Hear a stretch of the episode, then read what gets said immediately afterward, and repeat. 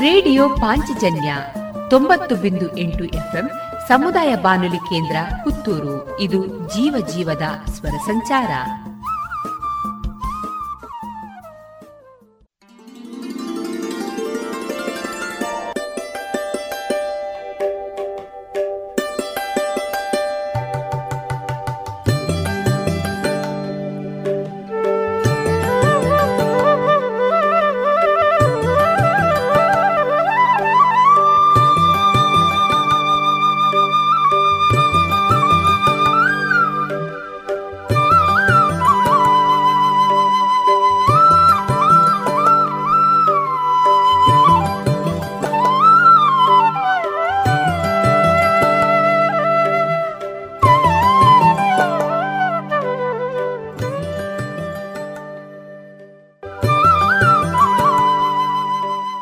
ಇನ್ನು ಮುಂದೆ ಕೇಳಿ ಕೃಷಿ ಲೋಕ, ಸಂಯೋಜನೆ ವಿಜಯಕೃಷ್ಣ ದರ್ಬೆ, ನಿರ್ಮಾಣ ನಾ ಕಾರಂತ ಪೆರಾಜೆ, ಮಣ್ಣಿನ ಮಕ್ಕಳ ಅನುಭವದ ಮಾತು ಕೃಷಿ ಲೋಕ.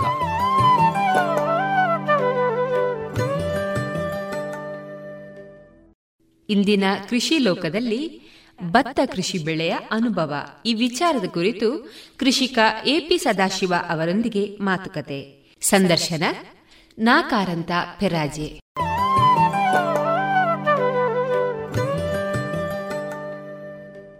ಎ ಪಿ ಸದಾಶಿವರೇ ನಮಸ್ಕಾರ. ನಮಸ್ಕಾರ. ಈಗ ಭತ್ತದ ಬೆಳೆ ಎಲ್ಲ ಕಡೆಯಲ್ಲಿ ಕೂಡ ಗಾತ್ರವನ್ನು ಹಿಗ್ಗಿಸಿಕೊಂಡಿಲ್ಲ. ಎಲ್ಲ ಕುಬ್ಜಗೊಳಿಸಿದೆ. ಎಲ್ಲ ಕಡೆ ನೋಡುವಾಗ ಭತ್ತದ ಸಮಸ್ಯೆಗಳನ್ನೇ ಕಾಣ್ತಾ ಇದೆ. ಹೌದು. ಅಲ್ಲೋ ಇಲ್ಲೋ ಕೆಲವರು ಪಾರಂಪರಿಕವಾಗಿ ಭತ್ತದ ಕೃಷಿಯನ್ನು ಮಾಡುತ್ತಾ ಈಗಲೂ ನಾವು ಬೆಳೆಯುವ ಅನ್ನವನ್ನು ನಾವೇ ಬೆಳಿಬೇಕು ಹೇಳುವ ಒಂದು ಮನಸ್ಥಿತಿಯನ್ನು ಹೊಂದಿಕೊಂಡು ಗದ್ದೆಯ ಬೇಸಾಯ ಮಾಡ್ತಾ ಇದ್ದಾರೆ. ತಾವು ಕೂಡ ತಮ್ಮ ಹಿರಿಯರಿಂದ ಬಂದ ಈ ಒಂದು ಭತ್ತದ ಬೇಸಾಯದ ಜ್ಞಾನವನ್ನು ಈಗಲೂ ಮುಂದುವರಿಸ್ತಾ ಇದ್ದೀರಿ. ಹೌದು. ಈಗ ಯಾರಲ್ಲಿ ಮಾತಾಡಿದರೂ ಕೂಡ ಭತ್ತದ ಕೃಷಿ ಕಷ್ಟದ ಕೃಷಿ ಅದು ನಷ್ಟದ ಕೃಷಿ ಹೀಗೆ ಹೇಳ್ತಾ ಒಂದಷ್ಟು ಸಮರ್ಥನೆಗಳನ್ನು ಕೊಡ್ತಾ ಇದ್ದಾರೆ. ಈ ಹಿನ್ನೆಲೆಯಲ್ಲಿ ನೀವು ತಂದೆ ಎ ಪಿ ತಿಮ್ಮಪ್ಪಯ್ಯನವರ ಜೊತೆಗಿದ್ದು ಭತ್ತದ ಬೆಳೆಯ ಜ್ಞಾನವನ್ನು ಮುಂದುವರಿಸಿಕೊಂಡು ಬಂದವರು. ನೀವು ಆರಂಭದಲ್ಲಿ ಈ ಭತ್ತದ ಕೃಷಿ ಸಾವಯವೇ ಇತ್ತ ಅಲ್ಲ ಆಗ ರಾಸಾಯನಿಕ ಕೃಷಿ ಇತ್ತ. ಅಥವಾ ರಾಸಾಯನಿಕ ಕೃಷಿಯಿಂದ ಸಾವಯವಕ್ಕೆ ಬಂದಾಗ ಏನಾದರೂ ಬದಲಾವಣೆಗಳು, ಈ ಕಾಲಘಟ್ಟವನ್ನು ಒಮ್ಮೆ ಜ್ಞಾಪಿಸಿಕೊಳ್ಬೋದಾ ಖಂಡಿತವಾಗಿ. ನಾವು ಸಣ್ಣಾಗಿರುವಾಗ ಗದ್ದೆ ಹುಣಿಯಲ್ಲಿ ನಾವು ಹೋಗ್ತಾ ಇದ್ದೆವು. ಮಕ್ಕಳು, ಅಪ್ಪನೊಟ್ಟಿಗೆ ಹೋಗುದು. ಆದರೆ ಆ ಗದ್ದೆಯನ್ನು ನೋಡಿದೆ, ಆಗ ಸುತ್ತಮುತ್ತಲು ಎಲ್ಲ ಗದ್ದೆಗಳೇ ಜಾಸ್ತಿ ಇತ್ತು. ಅಡಿಕೆ ತೋಟಗಳು ಈಗಿನ ಹಾಗೆ ಇರಲಿಲ್ಲ. ಅದರಲ್ಲಿ ಆ ಗದ್ದೆ ಹುಣಿಯಲ್ಲಿ ಹೋಗೋದೊಂದು ಸಂತೋಷ ನಮಗೆ. ಯಾಕೆಂದರೆ ಹೋಗುವಾಗ ಗದ್ದೆಯ ಹುಣಿಯಲ್ಲಿ ಸಾಲು ಸಾಲು ಸಾಲು ಸಣ್ಣ ಕಪ್ಪೆಗಳು ಕೂತಿರ್ತಿದ್ವು. ನಾವು ಮುಂದೆ ಹೋದಾಗೆ ಕಪ್ಪೆಗಳು ಗದ್ದೆಗೆ ಹಾರುದು. ಜಂಪಿಂಗ್ ಜಂಪಿಂಗ್ ಅದೊಂದು ನೋಡುವುದೇ ಒಂದು ಖುಷಿ ನಮಗೆ. ಗದ್ದೆ ತುದಿಯವರೆಗೆ ಹೋಗುದು. ವಾಪಸ್ ಇನ್ನೊಂದು ಆ ತುದಿಯಿಂದ ಈಚೆಗೆ ಬರುವಾಗ ವಾಪಸ್ ಈ ಹಾರಿದ ಕಪ್ಪೆಗಳು ಮತ್ತೆ ಮೇಲೆ ಕೂತಿತ್ತು ಮತ್ತೆ ಪುನಃ ಹಾರೋದು. ಹೀಗೆ ಅವುಗಳನ್ನು ಹಾರಿಸುವುದೇ ಒಂದು ಖುಷಿ ನಮಗೆ. ಬಾಲ್ಯದ ಆಟ ಅದು. ಆ ನಾಲ್ಕು ಐದು ವರ್ಷ ಇರ್ಬೋದು ನಮಗೆ. ಆಗ ಈ ಥರದಲ್ಲಿ ಅದನ್ನು ಆಗ್ತಾ ಇತ್ತು. ನಾನು ತೋಡಿನಲ್ಲಿ ಮೀನುಗಳನ್ನೊಟ್ಟಿಗೆ ಆಟ, ಮೀನನ್ನು ಬಟ್ಟೆ ಹಾಕಿ ಹಿಡಿಯುವುದು ಅದನ್ನು ತಂದು ಬಾವಿಗೆ ಹಾಕುವುದು ಅದು ಸಾಯುವುದು ಇಲ್ಲ ಒಂದು ಪಾತ್ರೆಯಲ್ಲಿ ಹಾಕಿ ಮುಚ್ಚಿಡುವುದು ಮರುದಿವಸಕ್ಕೆ ಅದು ಸತ್ತಿರುವುದು. ಈ ಥರದಲ್ಲೇ ಬೆಳೀತಾ ಇದ್ದೆ, ನಾವು ನೋಡ್ತಾ ಇದ್ದದ್ದು ನಾವು ಸಣ್ಣಾಗಿರುವಾಗಿಂದಲೇ, ಗದ್ದೆಗಳನ್ನು. ಬೆಳೀತಾ ಇದ್ದ ಹಾಗೆ ಕೆಲವು ಸಮಯ ಆಯಿತು. ಅಪ್ಪ ಒಳ್ಳೆ ಗದ್ದೆ ಬೇಸಾಯಗಾರರು ಆಗಿದ್ದರು ಜಿಲ್ಲಾ ಮಟ್ಟದಿಂದ ಅಪ್ಪನಿಗೆ ಗದ್ದೆ ಬೇಸಾಯದಲ್ಲಿ ಪ್ರಶಸ್ತಿಗಳೆಲ್ಲ ಬಂದಿತ್ತು. ನನಗೆ ಆಗ ಕಾಣ್ತಿದ್ದದ್ದು ಅದನ್ನು ನಾನು ಹೇಳುದು. ಪ್ಯಾಂಟ್ ಹಾಕಿದವರು ಬರುವುದು ಬಂದಪ್ಪನಿಗೆ ಹಾಗೆ ಮಾಡಿ, ಹೀಗೆ ಮಾಡಿ ಇಂಥ ಸಲಹೆಗಳನ್ನು ಕೊಡ್ತಾ ಇದ್ರು. ಇಂತಹ ಗೊಬ್ಬರ ಹಾಕಿ. ಹಾಗೆ ಆಗ ನಮ್ಮಲ್ಲಿ ಗೊಬ್ಬರದ ವಿಧಾನ ಏನಂತ ಹೇಳಿದ್ರೆ ಹಟ್ಟಿ, ದನಗಳು. ದನಗಳ ಅಡಿಗೆ ಸೊಪ್ಪು ಹಾಕೋದು. ಆ ಸೊಪ್ಪಿನಲ್ಲಿ ಅದು ಸೆಗಣಿ ಹಾಕೋದು, ಮೊಗಚುದು, ಈ ಥರದಲ್ಲಿ ಅದು ಆಗ್ತಾ ಇತ್ತು. ಆ ಸೊಪ್ಪಿನ ಗೊಬ್ಬರವನ್ನೇ ತೆಗೆದು ಗದ್ದೆಗೆ ತಗೊಂಡೋಗಿ ಹಾಕೋದು. ಅದು ಒಂದು ಎಕರೆಗೆ ಒಂದು ನೂರೈವತ್ತು ಬುಟ್ಟಿ. ಈ ಥರದಲ್ಲಿ ಹಾಕಿಕೊಂಡು ಗದ್ದೆ ಬೇಸ ಆಗ್ತಾ ಇದ್ದಲ್ಲಿಗೆ ಅದರ ನಂತರ ಇದು ಹಾಕ್ತಾ ಇತ್ತು ಅದರ ಒಟ್ಟಿಗೆ ಮೂಟೆಗಳಲ್ಲಿ ಗೊಬ್ಬರ ಬರಲಿಕ್ಕೆ ಹೊರಟಿತು. ಈ ಪ್ಯಾಂಟ್ ಹಾಕಿದವರ ಸಲಹೆ ಮೇರೆಗೆ. ಬಹುಶಃ ಆಗ ಪ್ಯಾಂಟ್ ಹಾಕಿದವರು ಅಂತ ಹೇಳಿದ್ರೆ ಸರ್ಕಾರಿ ವಿಭಾಗದ ಇರಬಹುದು ಇರಬಹುದು ಏನೋ. ಆದ್ರೆ ಆ ಕಾಲದಲ್ಲಿ ಪ್ಯಾಂಟ್ ಹಾಕಿದವ್ರನ್ನ ಹಳ್ಳಿಗಳಲ್ಲಿ ಕಾಣ್ತಿರ್ಲಿಲ್ಲ. ಆಗ ಸ್ವಲ್ಪ ಹಿರಿತಲೆಯವರು ಪಂಚೆಯೇ ಕಷ್ಟದ ಸ್ಥಿತಿಯಲ್ಲಿ ಇದ್ದವರು. ಆ ಥರದ ಬಡತನವೂ ಇತ್ತು. ಇಂಥವರು ಹೇಳಿಕೊಟ್ಟ ಹಾಗೆ ಮೂಟೆಗಳನ್ನು ಬಂತು. ಅದನ್ನು ಹಾಕುತ್ತಾ ಇದ್ರು ಗದ್ದೆ ವ್ಯವಸಾಯಕ್ಕೆ. ಅದನ್ನು ಮತ್ತೆ ಮತ್ತೆ ಏನಾಯಿತು? ಕೆಲವು ವರ್ಷ ಆಗುವಾಗ ಅದಕ್ಕೆ ರೋಗ ಜೋರು ಬರಲಿಕ್ಕೆ ಹೊರಟಿತು. ಆ ರೋಗ ಬಂದಾಗ ಸ್ಪ್ರೇ ಮಾಡಲಿಕ್ಕೆ ಅಂತ ಹೇಳ್ಕೊಂಡು ಏನೋ ಔಷಧಿಗಳನ್ನು ಹೇಳ್ತಾ ಇದ್ರು. ಇವರೇ ತಂದು ಕೊಡ್ತಾ ಇದ್ರು. ನಾನು ಅಪ್ಪ ಅಂತ ಕೇಳಿದವರು ಯಾರು? ಅಂತ. ಅವರು ಕೃಷಿ ಅಧಿಕಾರಿಗಳು ಅಂತ ಹೇಳ್ಕೊಂಡು ಹೇಳಿದರು. ಆ ಕೃಷಿ ಅಧಿಕಾರಿಗಳೊಂದಿಗೆ ಆಗೆಲ್ಲ ಗ್ರಾಮ ಸೇವಕ ಅಂತ ಹೇಳುವ ಒಂದು ಪೋಸ್ಟ್ ಇತ್ತು. ಇವರು ವಾರಕ್ಕೊಮ್ಮೆ ಬರೋದು. ಬಂದು ಗದ್ದೆಯನ್ನು ನೋಡೋದು ಗದ್ದೆಯನ್ನು ಹೀಗೆ ಮಾಡಿ ಹೀಗೆ ಮಾಡಿ ಅಂತ ಹೇಳ್ಕೊಂಡು ಹೇಳಿಕೊಡೋದು. ಆ ಥರದ ವ್ಯವಸ್ಥೆ. ಅದಕ್ಕೆ ಅಪ್ಪ ಸಂಪೂರ್ಣ ತೊಡಗಿಸಿಕೊಂಡಿದ್ದರು ಅಪ್ಪ ಹೇಗೆ ಅಂತ ಹೇಳಿದರೆ ಯಾವುದೇ ವಿಷಯಕ್ಕೆ ಹೊಸತ್ತು ಏನುಂಟು ಅದಕ್ಕೆ ಮುಕ್ತವಾಗಿ ತೆರೆದುಕೊಳ್ಳುವಂಥ ಅಭಿಪ್ರಾಯದವರಪ್ಪ. ನಿಂತಲ್ಲೇ. ಅಪ್ಡೇಟ್ ಆಗಬೇಕು. ಅಂತ ಹೇಳುವವರು. ಹಾಗೆ ಕೂಡಲೇ ಅದಕ್ಕೆ ಪರಿವರ್ತನೆ ಆಗಿದ್ದರು ಊರ ದನಗಳಿದ್ದಲ್ಲಿಗೆ ಜೆರ್ಸಿ ಎಚ್ ಎಫ್ಗಳು ಹಾಗೆ ಬಂದಿದ್ವು ಆಗ. ಈ ಥರದಲ್ಲಿ ಗದ್ದೆ ಮಾಡ್ತಾ ಇದ್ದಕ್ಕೆ ಅದಕ್ಕೆ ರೋಗ ಬಂತು. ರೋಗಕ್ಕೆ ಔಷಧಿಗಳನ್ನು ಹೊಡೀತು. ಔಷಧಿ ಎಂಬುದು ವಿಷ ಅಂತೇಳಿ ನಮಗೆ ಈಗ ಗೊತ್ತಲ್ಲದ ಆಗ ಗೊತ್ತಿಲ್ಲ. ಆಗ ಔಷಧಿ ಅಂತ ಗೊತ್ತಿದ್ದದ್ದು ಇದನ್ನು ಹೊಡೆದಾಗ ಆ ಹುಳಗಳು ಸಾಯುದು. ಅದು ಒಂದು ಸರ್ತಿ, ಎರಡು ಸರ್ತಿ, ಒಂದು ಬೇಸಾಯದಲ್ಲಿ ಮೂರು ಸರ್ತಿ ಎಲ್ಲ ಬೇಕಾಗ್ತಿತ್ತು. ಬರ ಬರುತ್ತಾ ಏನು? ನೇಜಿ ಹಾಕಿದರೆ ನೇಜಿಗೆ ಹುಳ ಬರದು. ಆ ನೇಜಿಯನ್ನೇ ಔಷಧಿಗಳಲ್ಲಿ ಮುಳುಗಿಸಿ ತೆಗೆದು ಮತ್ತೆ ನೆಡ್ತಾ ಇತ್ತು. ಈ ಥರದಲ್ಲೇ ಹಂತ ಹಂತವಾಗಿ ಬೆಳೀತಾ ಬಂದು ಬಂದು ಬಂದು ಸಾಧಾರಣ ಎಂಬತ್ತ ಆರನೇ ಇಸವಿ ಅಂದರೆ ನಾನು ಎಂಬತ್ತ ಮೂರರಲ್ಲಿ ಕೃಷಿಗೆ ಪದಾರ್ಪಣೆ ಮಾಡಿದ್ದೇನೆ. ಎಂಬತ್ತ ಆರು ಎಂಬತ್ತ ಏಳನೇ ಇಸವಿ ಇರಬೇಕದು ಎಂಬತ್ತ ಏಳನೇ ಇಸವಿಯಲ್ಲಿ ಗದ್ದೆಗೆ ಬಹಳಷ್ಟು ರೋಗ ಬಂದಿತ್ತು. ಆ ರೋಗ ಆ ಔಷಧಿಗಳನ್ನು ಸುಮಾರೆಲ್ಲ ಹೊಡೆದಿದ್ದೇವೆ. ಆ ಏನು ಹೊಡೆದ್ರೂ ಕೂಡ ಅದರ ನಂತರ ಮತ್ತೆ ಇದಕ್ಕೆ ಥಿಮೆಟ್ ಅಂತ ಹೇಳಿಕೊಂಡು ವಿಷದ ಹರಳುಗಳು ಅದನ್ನು ಹಾಕಿ ಅಂತ ಹೇಳಿದರು. ಅದನ್ನು ಹಾಕಿತ್ತು ಗದ್ದೆಗೆ. ಅದು ಹಾಕಿ ಆದ ಮೇಲೆ ಎರಡು ದಿವಸ ಕಳೆದು ಹುಳ ಕಡಿಮೆ ಆಯಿತು ಆ ಗದ್ದೆಯದು ಅದು ಆಗ ಮಿಲಿ ಬಗ್ಸ್ ಅಂತ ಹೇಳಿಕೊಂಡು ಅದಕ್ಕೆ ಹೆಸರು ಹೇಳಿದರು. ಅದು ಗದ್ದೆ ಒಟ್ಟು ನಾಶ ಆಗ್ತಾ ಬಂದದ್ದು. ಆ ಹುಳ ಕಮ್ಮಿ ಆಯಿತಾ ಅಂತೇಳಿ ನೋಡಲಿಕ್ಕೆ ಹೋದಾಗ ಅದರ ಸಂಪೂರ್ಣ ಅರಿವು ಮುಟ್ಟಿದ್ದು ನಮಗೆ ಆಗ. ಹುಳ ಕಡಿಮೆ ಆಯಿತೋ ಇಲ್ಲವೋ ಕಾಣಲಿಲ್ಲ. ಆದರೆ ನಾನು ಮೊದಲೇ ಹೇಳಿದ ಈ ಸಣ್ಣ ಸಣ್ಣ ಕಪ್ಪೆಗಳಿದ್ದವಲ್ಲ ಗದ್ದೆಯ ಹುಣಿಯಲ್ಲಿ ಕೂತಂಥದ್ದು ಅಂಥದ್ದು ಕಪ್ಪೆಗಳು ಮಾತ್ರ ಸಾವಿರ ಗಟ್ಟಲೆಯಲ್ಲಿ ಸತ್ತು ಹೋಗಿದ್ದನ್ನು ಮಾತ್ರ ಕಂಡಿತು ವಿಷ ಸಿಂಪಡಣೆ ವಿಷದ ಪರಿಣಾಮವಾಗಿ. ಅದರ ಒಟ್ಟಿಗೆ ನೇಜಿ ನೆಡುವಾಗ ಕೃಷಿ ಸಹಾಯಕರು ಏನನ್ನೋ ಹೆಕ್ಕುತ್ತಾ ಇರುತ್ತದನ್ನ ನೋಡ್ತಾ ಇದ್ದೆ. ಅದು ನರ್ತೆಗಳು ಅಂತ ಹೇಳಿಕೊಂಡು ಇದ್ದದ್ದು. ಒಂದು ಚಿಪ್ಪಿನ ಹುಳ ಶಂಕದ ಆಕೃತಿಯ ಚಿಪ್ಪಿನ ಹುಳ ಅದು. ಅದು ಗದ್ದೆಗಳಲ್ಲಿ ಸಹಜವಾಗಿ ಇರುವಂಥದ್ದು. ಆ ಚಿಪ್ಪಿನ ಹುಳ ಯಾಕೆ ಅಂತ ಹೇಳಿದರೆ ಗದ್ದೆಗೆ ಬೇಕಾದಂಥ ಕ್ಯಾಲ್ಸಿಯಮ್ಮನ್ನು ಚಿಪ್ಪಿ ಈಗ ನಾವು ಅದರ ಬದಲು ಏನಂತ ಹೇಳಿದ್ರೆ ಸುಣ್ಣ ಹಾಕ್ತೇವೆ ಅದು ಎಲ್ಲಿಂದಲೋ ಸಮುದ್ರದಿಂದ ಹೆಕ್ಕಿ ತಂದ ಚಿಪ್ಪನ್ನು ಸುಣ್ಣ ಮಾಡಿ ಅದನ್ನು ಹಾಕುದು ಆಗ ನೈಸರ್ಗಿಕವಾಗಿ ನೈಸರ್ಗಿಕವಾಗಿ ಇತ್ತಲ್ಲಿ ಭೂಮಿಯಲ್ಲಿ. ಈ ನೈಸರ್ಗಿಕವಾಗಿ ಇರುವಂತಹ ಆ ನರ್ತೆಗಳು ನಾಶ ಆಗಿದ್ದನ್ನು ಕಂಡೆ. ಅದರ ನಂತರ ಇದನ್ನು ತಿಂದಂತಹ ಕಾಗೆಗಳು ಎಷ್ಟೋ ಸತ್ತದ್ದು ನೋಡಿದೆ. ಕೊಕ್ಕರೆಗಳು ಸತ್ತದ್ದು ನೋಡಿದೆ. ಕೆರೆ ಹಾವುಗಳು ಸತ್ತು ಬಿದ್ದದ್ದು ನೋಡಿದೆ. ಇದೆಲ್ಲ ಆಗ ಅಷ್ಟು ಪರಿಪೂರ್ಣ ಪ್ರಮಾಣದಲ್ಲಿ ಪ್ರಕೃತಿಯಲ್ಲಿ ಅಷ್ಟು ವ್ಯವಸ್ಥೆಗಳಿತ್ತು ನಮ್ಮ ಕೃಷಿಯನ್ನು ಉಳಿಸಲಿಕ್ಕೆ, ಕೃಷಿಗೆ ಪೂರಕವಾದಂಥ ವ್ಯವಸ್ಥೆಗಳು ಇದೆಲ್ಲ ಇದ್ದದ್ದು. ಇದೆಲ್ಲ ನಾಶ ಆಗ್ತಾ ಆಗ್ತಾ ಬಂದದ್ದು ನೋಡಿದೆ. ನಾವು ಸಣ್ಣಾಗಿರುವಾಗ ಹಾವಾಡಿಗರು ಅಂತ ಇರ್ತಿದ್ರು. ಅವರು ಬರುವುದು ಕೆರೆ ಹಾವನ್ನು ಹಿಡಿದು ಅದನ್ನು ಕೊಂದು ಅದರ ಚರ್ಮವನ್ನು ಸುಲಿದು ತಗೊಂಡು ಹೋಗ್ತಿದ್ರು. ಅವರಿಗೆ ಬಂದಲ್ಲೆಲ್ಲ ಕೆರೆ ಹಾವು ಸಿಕ್ತಿತ್ತಾಗ ಅಷ್ಟು ಕೆರೆ ಹಾವುಗಳಿತ್ತಾಗ ಅಂದರೆ ಆ ಜೀವ ಸಂಕುಲಗಳು ಒಂದಕ್ಕೊಂದು ಪೂರಕವಾಗಿ ಆ ಪ್ರಮಾಣದಲ್ಲಿ ಬೆಳೀತಿತ್ತು ಒಂದನ್ನೊಂದು ಕಂಟ್ರೋಲ್ ಮಾಡ್ತಿದ್ದು ಅದು ಒಂದು ಮಿತವಾಗಿ ಇತ್ತು. ಇದನ್ನೆಲ್ಲ ಕಳ್ಕೊಂಡ ಮೇಲೆ ನನಗೆ ಕಂಡದ್ದು ಇಷ್ಟೆಲ್ಲ ಸಾವನ್ನು ನೋಡಿದಾಗ ಓ ಇದು ಇಷ್ಟು ವಿಷಗಳನ್ನು ನಾವು ಗದ್ದೆಗೆ ಹಾಕಿ ಇದರಲ್ಲಿ ಉಂಡ ಅನ್ನವನ್ನು ನಾವು ಉಂಡರೆ ನಾವು ಕೂಡ ವಿಷಕಂಠನೆ ಆಗಲಿಕ್ಕಿಲ್ವಾ ಅಂತ ನನಗೆ ಖಂಡಿತ ಆಗ ತಂದೆಯವರು ಎಷ್ಟು ವರ್ಷ ಮಾಡಿರ್ಬೋದು ಹೀಗೆ? ತಂದೆಯವರು ಸುಮಾರಿಗೆ ಅರವತ್ತ ಐದನೇ ಇಸವಿಯಿಂದ ನಂತರ ಇದೇ ರೀತಿ ಮಾಡ್ತಾ ಬಂದಿದ್ರು. ಯಾಕೆಂತ ಹೇಳಿದ್ರೆ ನಾನು ಇನ್ನು ಸಣ್ಣಾಗಿರುವಾಗಿಂದಲೇ ಇದನ್ನು ನೋಡ್ತಾ ಇದ್ದೆ ನಾನು. ಸುಮಾರೊಂದು ಇಪ್ಪತ್ತು ವರ್ಷಗಳ ಕಾಲ ಇದೇ ರೀತಿ ಮುಂದುವರೆದಿದೆ. ಹೌದು. ಅಷ್ಟು ಮುಂದುವರೆದಿರಬಹುದು ಇಪ್ಪತ್ತು ವರ್ಷಗಳ ಕಾಲ ಆಗಿರಬಹುದು ಆಗ ನಿಮಗೆ ಇಂತಹ ದುರಂತಗಳೆಲ್ಲ ಕಂಡದ್ದು ಕಡಿಮೆ ನೀವಾಗ? ಹೌದೌದು. ಸುರುವಿಗೆ ಕಂಡಿರಲಿಲ್ಲ. ಸುರುವಿಗೆ ಕಂಡಿರಲಿಲ್ಲ. ಯಾಕೆಂತ ಹೇಳಿದ್ರೆ ಅದು ಆರಂಭ ಹಂತ ಆದ ಕಾರಣ ಈ ಪ್ರಮಾಣದಲ್ಲಿ ನಾಶ ಮಾಡಲಿಲ್ಲ. ಅದು ಯಾವಾಗ ನಾಶ ಮಾಡ್ತದೆ ಅಂತ ಹೇಳಿದರೆ ಗದ್ದೆಗೆ ವಿಷವನ್ನು ಅಲ್ಲ ರಾಸಾಯನಿಕ ಗೊಬ್ಬರಗಳನ್ನು ಜಾಸ್ತಿ ಜಾಸ್ತಿ ಹಾಕಿದ ಹಾಗೆ ಅಧಿಕ ಇಳುವರಿಗೋಸ್ಕರ ನಾವು ಹೆಚ್ಚೆಚ್ಚು ಅದು ಹಾಕಿದ ಹಾಗೆ ಭೂಮಿಯ ಸತ್ವವನ್ನು ಕಡಿಮೆಗೊಳಿಸ್ತಾ ಬರ್ತದೆ ಅದು. ಭೂಮಿಯಲ್ಲಿ ಆಗ ಆರಂಭದಲ್ಲಿ ಸಹಸ್ರಾರು ವರ್ಷಗಳಿಂದ ಆದಂತಹ ಕೃಷಿಯಲ್ಲಿ ಸಾವಯವನ್ನೇ ಬಳಕೆ ಮಾಡಿದ ಕಾರಣ ಆ ಗದ್ದೆಯಲ್ಲಿ ಇರಬೇಕಾದಂತಹ ಮಣ್ಣಿನ ಫಲವತ್ತತೆ ಆ ಪ್ರಮಾಣದಲ್ಲಿ ಇತ್ತು.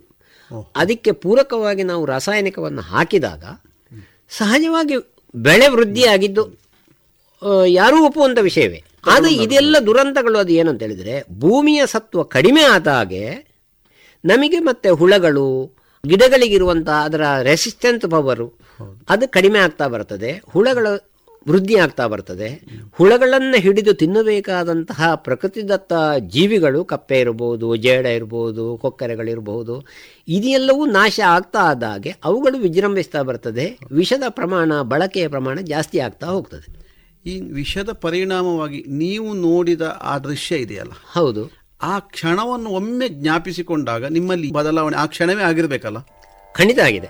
ಖಂಡಿತ ಆಗಿದೆ. ಆಗ ನನಗೆ ಆರಂಭದಲ್ಲಿ ಬಂದ ದುಃಖವೇ ಬಂದದ್ದು. ಅಯ್ಯೋ ಇಷ್ಟನ್ನು ಕೊಂದು ನಾವು ಗದ್ದೆ ಮಾಡಬೇಕು ಅಂತ ಹೇಳಿ ಕಂಡಿದ್ದು. ಆಮೇಲೆ ಇದನ್ನು ಸಾವಯವವಾಗಿ ಹೇಗೆ ಪರಿವರ್ತನೆ ಮಾಡಬಹುದು ಅಂತ ಯೋಚನೆ ಬಂದಾಗ ಅದೇ ಸಂದರ್ಭದಲ್ಲಿ ಈ ಹಸಿರು ಒಂದು ಹುಲ್ಲಿನ ಕ್ರಾಂತಿ ಪುಸ್ತಕ ಇರಬಹುದು. ಅದೆಲ್ಲ ಅದೆಲ್ಲ ಕಾಕತಾಳೀಯವಾಗಿ ಸೇರಿ ಹೋಯ್ತದು. ಸೇರಿ ಹೋಯ್ತು. ಈಗ ಈ ದುರಂತವನ್ನು ತಂದೆಯ ಗಮನಕ್ಕೆ ತಂದಾಗ ಹ. ಅವ್ರು ಏನು ಹೇಳಿದ್ರು ಅವರು? ಇಲ್ಲ ಅವರು ಕೂಡ ಬಹಳ ದುಃಖಪಟ್ಟಿದ್ದಾರೆ. ಅವರು ಕೂಡ ಆ ವಿಷಯದಲ್ಲಿ ಯೋಚನೆ ಮಾಡುವಂತಹ ವಿಷಯ ಇದು. ನಾವು ಏನು ಮಾಡಬಹುದು ಅಂತ ಹೇಳಿಕೊಂಡಾಗ ಅವರು ನಮಗೆ ಅದಕ್ಕೆ ಪೂರಕವಾದ ಸ್ಪಂದನವೇ ಇತ್ತು ಅವರಲ್ಲಿ. ಅವರು ಕೂಡ ಒಂದು ಬದಲಾವಣೆಗೆ ತೆರೆದುಕೊಂಡು ಬಯಸಿದ್ರು ಬಯಸಿದ್ರು ಬಯಸಿದ್ರು. ಈಗ ಸರಿ ಈ ದುರಂತಗಳು ನಿಮ್ಮ ಕಣ್ಣ ಮುಂದೆ ಆಯ್ತು ಸಾವಯವಕ್ಕೆ ಬದಲಾಗಬೇಕು ಹೇಳುವಂತ ಒಂದು ಮನಸ್ಥಿತಿ ನೀವು ರೂಢಿಸಿಕೊಂಡ್ರಿ. ಹೌದು. ಅದನ್ನು ಇಂಪ್ಲಿಮೆಂಟ್ ಹೇಗೆ ಮಾಡಿದ್ರಿ ಮತ್ತೆ? ಅದನ್ನು ಒಂದು ವರ್ಷ ಕಾದೆ ನಾನು ಯಾವ ಥರ ಮಾಡ್ಬೋದು ಅಂತ ಯೋಚನೆ ಮಾಡಿದೆ. ಬಹುಶಃ ಎಂಬತ್ತೆಂಟು ಎಂಬತ್ತೊಂಬತ್ತೇ ಇಸವಿ ಇರಬಹುದು ಅಲ್ಲ ಇನ್ನೂ ಒಂದು ಹೆಚ್ಚು ಕಮ್ಮಿ ಇರಲಿಕ್ಕೂ ಸಾಕು ನನಗೆ. ಈಗ ಸರಿಯಾಗಿ ನೆನಪು ಬರ್ತಾ ಇಲ್ಲ. ರಾಸಾಯನಿಕ ಗೊಬ್ಬರಗಳನ್ನು ಸಂಪೂರ್ಣ ಬಿಟ್ಟೆ. ಆದರೆ ಮತ್ತಿನ ವರ್ಷ ಗದ್ದೆಯಲ್ಲಿ ಭತ್ತವೇ ಆಗಲಿಲ್ಲ. ಸ್ವಲ್ಪ ಹುಲ್ಲು ಮಾತ್ರ ಬಂತಷ್ಟೇ. ಭತ್ತ ಭಾಳ ಸಣ್ಣ ಪ್ರಮಾಣದಲ್ಲಿ ಆಯಿತು. ಯಾಕೆ ಆಯಿತು ಅಂತ ಹೇಳಿದರೆ ಅಲ್ಲಿ ಮಣ್ಣಿನಲ್ಲಿ ಸತ್ವ ಇಲ್ಲ ಅಂತ ಹೇಳೋದು ನಮಗೆ ಅರಿವಾಯಿತು. ಅದಕ್ಕೆ ಮತ್ತೆ ಗದ್ದೆಗೆ ಸಾವಯವದ ಅಂಶವನ್ನು ಜಾಸ್ತಿ ತುಂಬಬೇಕು ಅಂತ ಹೇಳಿಕೊಂಡು ದನದ ಗೊಬ್ಬರವನ್ನು ಕೊಡುವ ಪ್ರಮಾಣವನ್ನು ಡಬಲ್ ಮಾಡಿದೆ. ಇಷ್ಟು ವರ್ಷ ರಾಸಾಯನಿಕವನ್ನೇ ತಿಂದು ತಿಂದು ಹೋದಂತಹ ಮಣ್ಣು. ಅದಲ್ಲದೆ ಬೇಸಿಗೆಯಲ್ಲಿ ಗುಡ್ಡೆಯಿಂದ ದರಗು ತಂದು ಅದಕ್ಕೆ ತುಂಬ ಹರಡಿದೆ. ಮತ್ತೆ ದ್ವಿದಳ ಧಾನ್ಯಗಳನ್ನು ಬೆಳಿಬೇಕು ಅಂತ ಸಣ್ಣ ಹೆಂಪು ದಯಂಚ ಈ ಥರದ ದ್ವಿದಳ ಧಾನ್ಯಗಳನ್ನು ವರ್ಷ ವರ್ಷವೂ ಬೆಳೆಸಿದೆ. ಹೀಗೆ ಬೆಳೆಸ್ತಾ ಬಂದ ಹಾಗೆ ಹಂತ ಹಂತವಾಗಿ ಮಣ್ಣಿನ ಫಲವತ್ತತೆ ನಿಧಾನಕ್ಕೆ ಜಾಸ್ತಿ ಆಯಿತು. ನಿಧಾನಕ್ಕೆ ಜಾಸ್ತಿ ಆದಾಗೆ ಭತ್ತದ ಇಳುವರಿಯೂ ಜಾಸ್ತಿ ಆಗ್ತಾ ಬಂತು. ಈಗ ಭತ್ತದ ಇಳುವರಿ ಜಾಸ್ತಿ ಆಗುವುದಕ್ಕೆ ಎಷ್ಟು ವರ್ಷ ಹಿಡಿಯಿತು? ಸುಮಾರು ಆರು ವರ್ಷ ಹಿಡಿದು ಆರು ವರ್ಷ. ಅಷ್ಟು ವರ್ಷ ಬೇಕಾಗಿದೆ. ಈಗ ನೀವು ಈ ಜವಾಬ್ದಾರಿ ಪಡ್ಕೊಂಡಾಗ ಯಾವ ತಳಿಗಳು ಹೆಚ್ಚು ಪ್ರಚಲಿತ ಇದ್ದುವಾಗ ಆಗ? ಗಂಧಸಾಲೆ ಅಂತ ಹೇಳುವ ತಳಿಯನ್ನು ನಾವು ಮಾಡ್ತಾ ಇದ್ದದ್ದು. ಮತ್ತೆ ಬೇಸಿಗೆಯಲ್ಲಿ ಸುಗ್ಗಿಗೆ ಅತಿಕರಾಯ ಅಂತ ಹೇಳುವ ವೆರೈಟಿ ಮಾಡ್ತಾ ಇದ್ದೆವು. ಗಂಧಸಾಲೆಗೆ ನನಗೆ ಗೊತ್ತಿದ್ದ ಹಾಗೆ ಅದಕ್ಕೆ ರೋಗ ಎಂಬುದೇ ಇಲ್ಲ. ಅದು ಅತಿಕರಾಯಕ್ಕೂ ಅಷ್ಟೇ. ರೋಗ ಎಂಬುದೇ ಇರಲಿಲ್ಲ. ಆ ರೋಗವೇ ಇಲ್ಲದಂತಹ ತಳಿಗೆ ರೋಗವನ್ನು ಬರೆಸಿದಂತಹ ತಾಕತ್ತು ವೈಜ್ಞಾನಿಕ ಕೃಷಿ ಪದ್ಧತಿಗೆ ಉಂಟು. ಅಷ್ಟೊಂದಂತೂ ಹೇಳಬಹುದು. ಅದು ಆರು ತಿಂಗಳ ಬೆಳೆ ಅತ್ಯಂತ ಒಂದು ಪರಿಮಳದ ಬೆಳ್ತಿಗೆ ಅಕ್ಕಿಗೆ ಅತ್ಯಂತ ರುಚಿಕಟ್ಟಾದ ಒಂದು ಊಟದ ತಳಿ ಅದು. ಸಾಮಾನ್ಯವಾಗಿ ಎಲ್ಲ ತಳಿಗಳು ಬೆಳ್ತಿಗೆಯಲ್ಲಿ ಹೇಳುತ್ತಿದ್ದರೆ ಒಂದು ಕಿಲೋ ಅಕ್ಕಿಯಲ್ಲಿ ಎಂಟು ಜನರಿಗೆ ಊಟ ಮಾಡಬಹುದು ಅಂತಾದರೆ ಗಂಧಸಾಲೆ ಸಾಧಾರಣ ಹನ್ನೆರಡು ಜನರಿಗೆ ಊಟ ಮಾಡಲಿಕ್ಕೆ ಆಗ್ತದೆ ಅಷ್ಟು ಒದಗು ಜಾಸ್ತಿ ಅದು. ಅದು ಗಂಧಸಾಲೆಯ ವಿಶೇಷತೆ ಅದು. ಈಗ ಆರಂಭದಿಂದಲೇ ಗಂಧಸಾಲೆ ಬೆಳೆಸ್ತಾ ಇದ್ದಾರೆ ನಿಮ್ಮಲ್ಲಿ ಹೌದು ಹೌದು. ಊಟಕ್ಕಾಗಿ. ಊಟಕ್ಕಾಗಿ ಊಟಕ್ಕಾಗಿ. ಬಹುಶಃ ಈಗಲೂ ಅದು ಮರುಬಳಕೆ ಆಗ್ತಾ ಇದೆ ಅದು. ಆಗ್ತಾ ಇತ್ತು. ಆಗ್ತಾ ಇತ್ತು. ಅದು ಯಾಕೆ ಇತ್ತು ಅಂತ ಹೇಳಿದರೆ ಈಗ ನಾಲ್ಕು ವರ್ಷದ ಹಿಂದಿನವರೆಗೆ ಆಗ್ತಾ ಇತ್ತು. ಆದರೆ ಆಧುನಿಕ ಕೃಷಿ ಪದ್ಧತಿಯೋ ಅಲ್ಲ ಆಧುನಿಕ ಪೇಟೆಯ ವೈಭವೀಕರಣವೋ ಈ ಕಾರಣದಿಂದಾಗಿ ಹಳ್ಳಿಯ ಜನ ಹಳ್ಳಿಯಲ್ಲಿ ಕೆಲಸ ಮಾಡುವಂತಹ ವರ್ಗ ಸಂಪೂರ್ಣ ಪೇಟೆಯ ಮುಖ ಆದ ಮೇಲೆ ಹಳ್ಳಿಯಲ್ಲಿ ಸಿಗಬೇಕಾದಂತಹ ಗದ್ದೆಗೆ ಮನುಷ್ಯನ ಸಹಕಾರ ಇಲ್ಲದೆ ಗದ್ದೆ ಬೇಸಾಯ ಮಾಡಲಿಕ್ಕೆ ಸಾಧ್ಯವೇ ಇಲ್ಲದಂತಹ ಸ್ಥಿತಿ ನಿರ್ಮಾಣ ಆಯಿತಾ? ಆಗ ನಾನು ಕೂಡ ಎಲ್ಲರಂತೆ ಯಾಂತ್ರೀಕೃತ ಕೃಷಿಯ ಕಡೆಗೆ ಗಮನ ಹರಿಸಲೇಬೇಕಾಯಿತು. ಯಾಂತ್ರೀಕೃತ ಕೃಷಿಗೆ ಗಂಧಸಾಲೆಯಂತಹ ಹಳೆ ತಳಿಗಳು ಒಗ್ಗದೇ ಕಾರಣ. ನಾನು ಅದನ್ನು ಈಗ ನಾಲ್ಕು ವರ್ಷದಿಂದ ಬಿಟ್ಟಿದ್ದೇನೆ. ಒಗ್ಗುದಿಲ್ಲ ಅಂತ ಹೇಳಿದರೆ ಅದನ್ನು ಮುಖ್ಯವಾಗಿ ಕೊಯ್ಲಿಕ್ಕೆ. ಯಂತ್ರವನ್ನು ಕಂಬೈನ್ಡ್ ಹಾರ್ವೆಸ್ಟರನ್ನು ಬಳಸ್ತೇವೆ ನಾವು. ಇದು ಆರಡಿಯಷ್ಟು ಎತ್ತರ ಬೆಳೆಯುವ ಕಾರಣ ತೆನೆ ಆದದ್ದೇ ಇದು ನೆಲಕ್ಕೆ ಅಂಟಿಬಿಡ್ತದೆ. ನೆಲಕ್ಕೆ ಬಗ್ಗಿ ಹೋಗ್ತದೆ. ಬಗ್ಗಿ ನೆಲಕ್ಕೆ ಅಂಟುತ್ತದೆ. ಆದರೆ ಆಧುನಿಕ ತಳಿಗಳೆಲ್ಲ ನೆಟ್ಟಗೆ ಇರ್ತದೆ.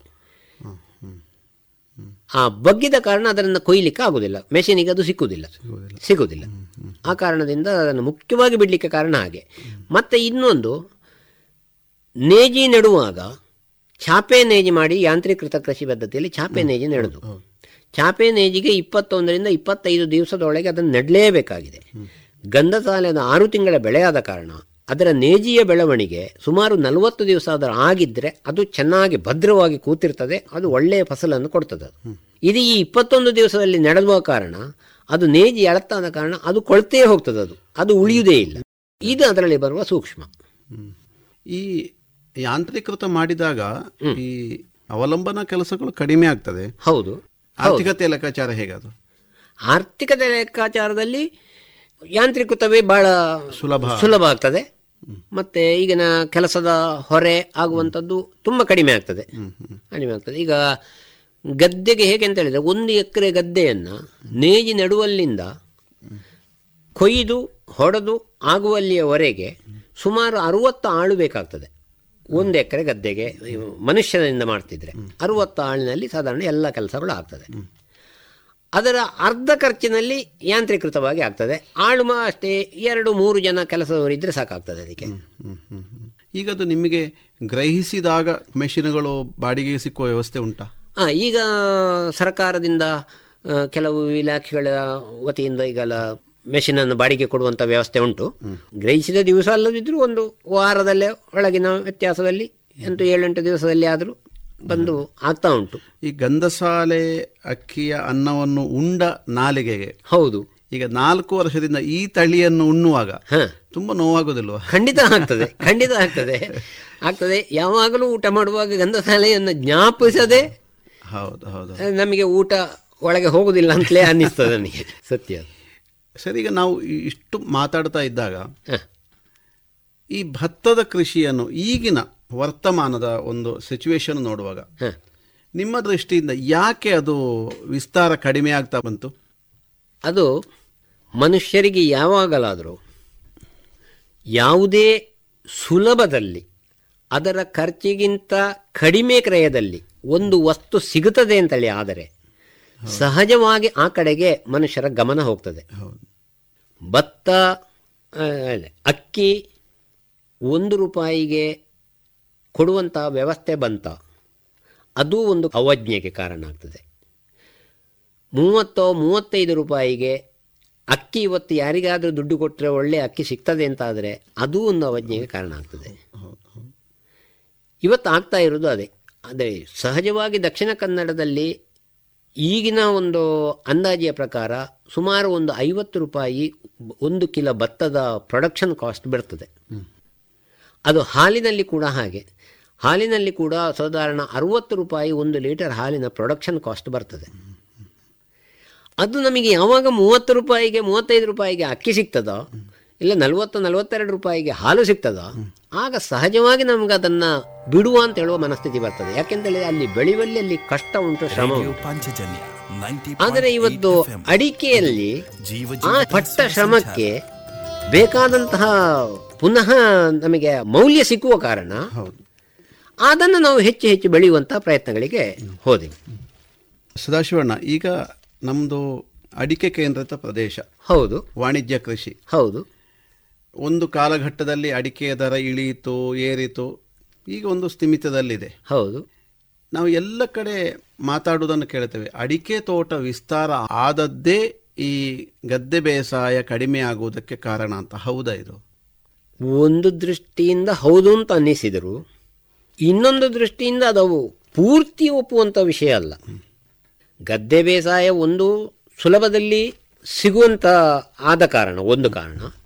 ಎರಡನೇ ಕಾರಣ ಅಡಿಕೆ ರಬ್ಬರು ಇದರ ವಿಸ್ತಾರ ಜಾಸ್ತಿ ಆದ ಕಾರಣ ಎಲ್ಲಿ ಅಸಾಂಪ್ರದಾಯಿಕ ಜಾಗದಲ್ಲೇ ಅಡಿಕೆಗಳನ್ನು ಮಾಡಿತೋ ಅಲ್ಲ ರಬ್ಬರನ್ನು ಮಾಡಿಕೊಂಡು ಬಂದೆವೋ ಎಲ್ಲಿ ಕಾಡಿರಬೇಕಾಗಿತ್ತೋ ಅಲ್ಲಿ ಕೃಷಿಗೆ ಹೋಯಿತೋ ಆ ಪರಿಣಾಮ ಕಾಡಿನಲ್ಲಿರಬೇಕಾದಂಥ ಜೀವಿಗಳು ನಾಡಿಗೆ ಬರಲಿಕ್ಕೆ ಹೊರಟಿತು. ಮುಖ್ಯವಾಗಿ ಮಂಗಗಳು ಹಂದಿಗಳು ಇವು ಎಲ್ಲ ಬಂದು ಗದ್ದೆಯನ್ನು ನಾಶ ಮಾಡಲಿಕ್ಕೆ ಹೊರಟಿತು. ಆ ಗದ್ದೆಯನ್ನು ನಾಶ ಮಾಡುವ ಕಾರಣ ನಮಗೆ ಅದರ ಪ್ರೊಡಕ್ಷನ್ ಕಾಸ್ಟೇ ಬರುವುದಿಲ್ಲ ಅದರ ಒಟ್ಟಿಗೆ ಈ ಶತ್ರುಗಳು ಇದನ್ನೆಲ್ಲ ತಾಳಿಕೊಂಡು ಬರುವಾಗ ಗದ್ದೆಯನ್ನು ಮಾಡುವುದು ಭಾಳ ಕಷ್ಟ ಅಂತ ಹೇಳಿಕೊಂಡು ತುಂಬ ಜನರಿಗೆ ಅನಿಸಿದ್ದು ತಪ್ಪು ಅಂತ ನಾನು ಹೇಳೋದಿಲ್ಲ ಸಹಜವಾದ್ದೇ. ಆದರೆ ನಾವು ಉಣ್ಣಬೇಕಾದದ್ದನ್ನು ನಾವೇ ಬೆಳಿಬೇಕು ಅಂತ ಹೇಳಿಕೊಂಡ ಪರಿಜ್ಞಾನ ಯಾರಿಗೂ ಉಂಟೋ ಆ ಬದ್ಧತೆ ಯಾರಿಗುಂಟು ಅವರು ಇವತ್ತಿಗೂ ಮುಂದುವರಿಸ್ತಾ ಬಂದಾರೆ. ಈ ನಷ್ಟವನ್ನು ತುಂಬಿಕೊಡುವಂತಹ ವ್ಯವಸ್ಥೆ ನಮ್ಮಲ್ಲಿ ಅಡಿಕೆ ತೋಟ ಉಂಟು ಇಲ್ಲ ರಬ್ಬರ್ ತೋಟ ಉಂಟು. ಅದನ್ನು ನಾವು ಭರಿಸಿಕೊಳ್ಳು ಬಲ್ಲೆ ಅಂತ ಹೇಳುವ ಒಂದು ಮನೋಭಾವ ಇದ್ದಾಗ ಇದನ್ನು ಬಿಡುವ ಹಾಗಿಲ್ಲ. ಮತ್ತೆ ಗದ್ದೆಯಿಂದ ಇನ್ನೂ ಒಂದು ಲಾಭ ಉಂಟು. ನಮ್ಮ ಅಂತರ್ಜಲವನ್ನು ವೃದ್ಧಿ ಮಾಡುವಂಥ ಅತ್ಯಂತ ದೊಡ್ಡ ವ್ಯವಸ್ಥೆ ಗದ್ದೆ. ಅದನ್ನು ನಾವು ಬಿಡಬಾರದು ಅಂತ ಹೇಳುವ ಒಂದು ಪರಿಕಲ್ಪನೆ ನಮಗೆ ಬರಬೇಕು.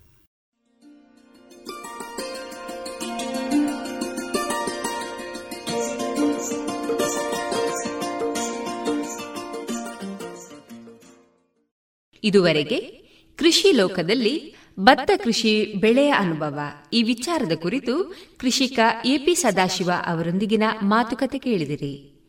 ಇದರ ಮುಂದಿನ ಭಾಗವನ್ನ ಮುಂದಿನ ಸಂಚಿಕೆ ಅಂದರೆ ಡಿಸೆಂಬರ್ ಮೂವತ್ತೊಂದರಂದು ಪ್ರಸಾರವಾಗಲಿರುವ ಕೃಷಿ ಲೋಕದಲ್ಲಿ ಕೇಳೋಣ.